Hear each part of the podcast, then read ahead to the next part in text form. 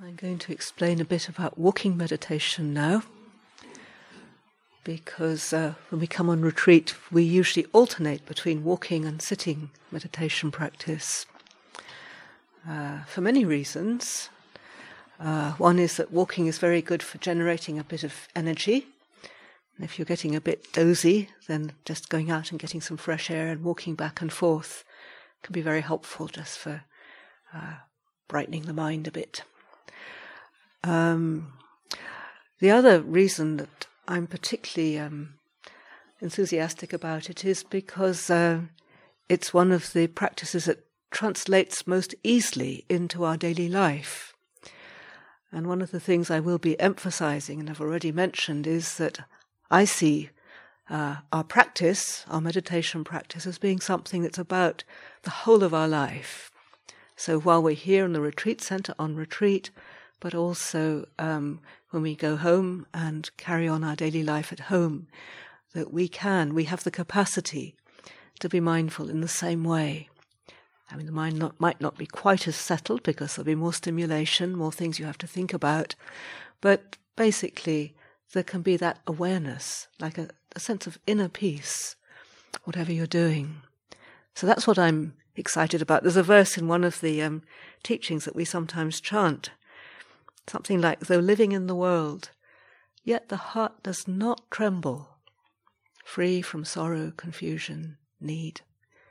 This is the greatest blessing.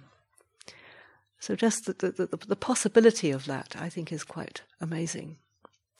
So walking meditation is something that um, I find can can be very useful because it it sort of transposes very naturally into our daily life because you know we're often walking from one place to the other. if you've got a dog, you'll be out every day walking somewhere or other.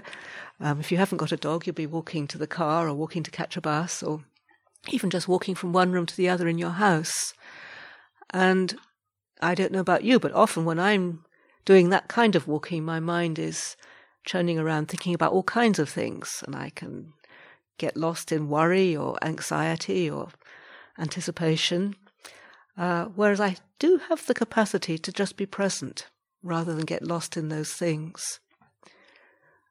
So our walking practice is developing, cultivating, strengthening the capacity that each one of us has uh, to be present throughout our daily life rather than lost and hijacked by the um, compelling uh, thoughts that, that arise all the time in the mind.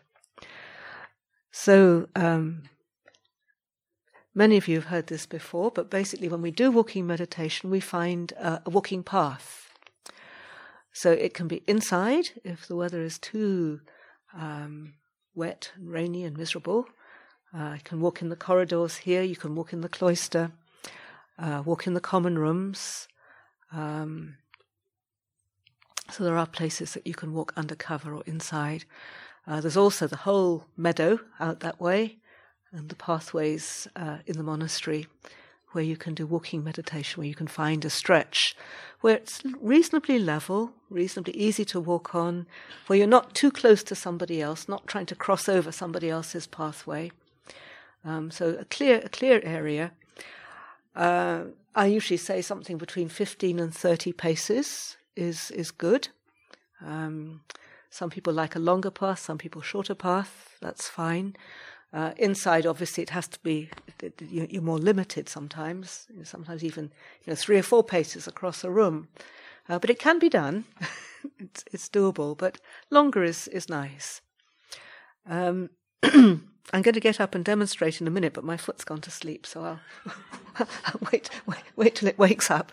Um, but basically, you stand at one end of the path, you establish a sense of presence, present moment awareness with the posture of standing.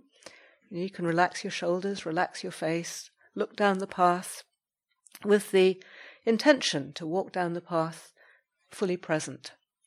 Then, when you're ready, you just walk at a normal kind of pace, maybe a little bit slower than usual, or maybe faster if you're feeling very energetic, um, until you get to the end of the path. Then you stop, pause, turn around, and walk back. Very simple. I'm going to demonstrate. My foot's woken up, so be all right.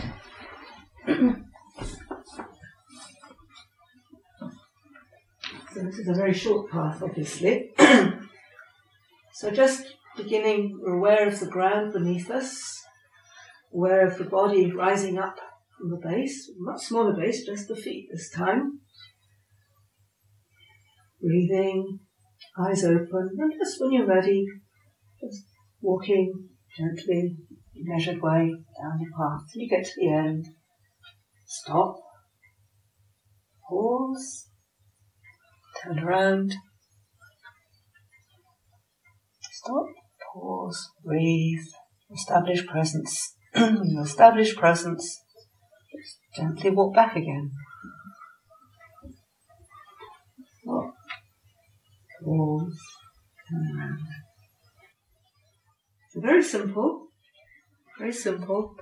Um, what you'll find is that your mind will almost certainly wander. Um, you can think about all kinds of things when you're walking. Amazing, amazing things. You can go back to go back to early early childhood. You can plan the next five years of your life. You can uh, devise the perfect conversation you're going to have with that person about that problem all kinds of stuff can happen on the walking path, but our intention is to be present. Our intention, well, a sort of a sort of byproduct, I would say, of this practice that I really like is the fact that you also learn about the mind. You learn about what an amazing magician the mind is. You know, it can create whole scenarios. Um, so if you're not able to be fully present, if your mind goes off into some scenario, then just be aware of that. Uh, the way that the mind creates things that simply aren't there. so that's that, I think that's very interesting. I mean, like we're all sitting here, but I'm sure for each one of us, there've been times when we've actually, although we've been physically here, in in our minds we've been somewhere quite other. I'd be surprised if that hadn't happened to everybody at some point. So we can all be here, but the mind can be somewhere else. So we're learning about the mind, we want to know about the mind, and we're training the mind. So you begin at the path, you at the beginning, walk to the end, trying to stay present. If the mind wanders off, you bring it back. And then you start again at the other end. Try to be present as you walk back.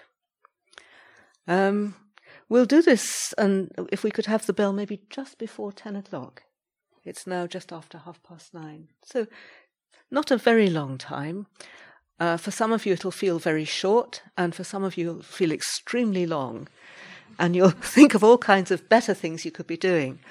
But I really encourage you to persist because I think you'll find it very, very beneficial um, over time as you develop this practice. I'll say more about it because I, as you can tell, I'm very enthusiastic about it.